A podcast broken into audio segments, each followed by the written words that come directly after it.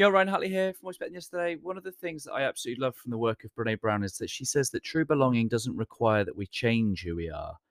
It requires that we be who we are. And, and I think if we were to really break down that that simple phrase is that you know we can be part of a group where we might feel like we fit in, but we can feel terribly disconnected, alienated, out of alignment. We can feel lonely and lost. Being surrounded by people and and work and situations that require us to change who we are in order to fit in. So it's not belonging at all. It's not belonging if we have to change ourselves to fit in and to be accepted, because the price of our acceptance will be our peace the other side of that coin. So, okay, where is belonging? What does belonging mean? means that we be who we are. That everything we come to is an expression of who we are. And sometimes that means, as Brene Brown will say, we need to brave the wilderness, be brave enough to stand on our own as, a, and as an expression of who we are at our core. And I believe that, you know, our who we are is our heart set, which is the the values that we hold dear to ourselves, our character, the story that we have, the experiences that have shaped us, the things that we hold important in life, our vision, our purpose, all of those things that are deep within us. Um, it requires that we first have an awareness of what those things are so that we may come to the world as an expression of those. And that is in nature vulnerable. Vulnerability is present when we be ourselves. Why?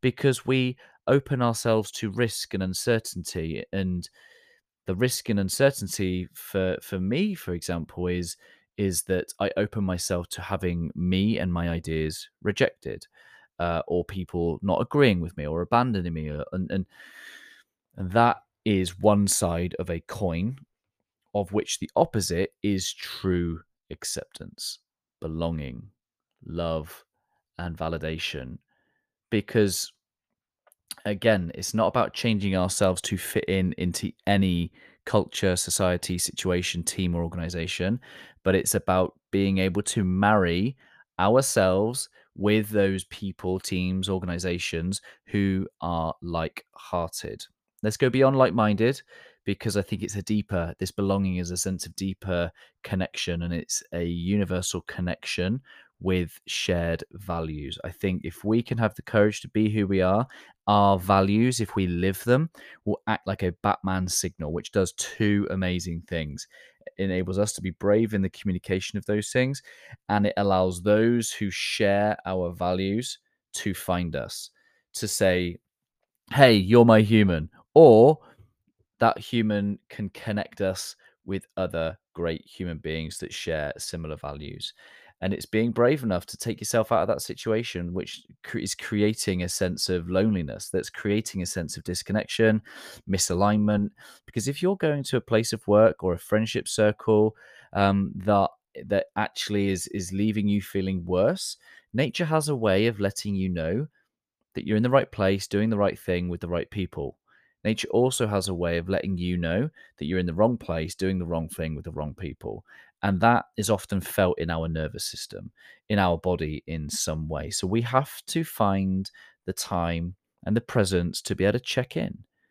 It is it's it is simple. It's not always easy.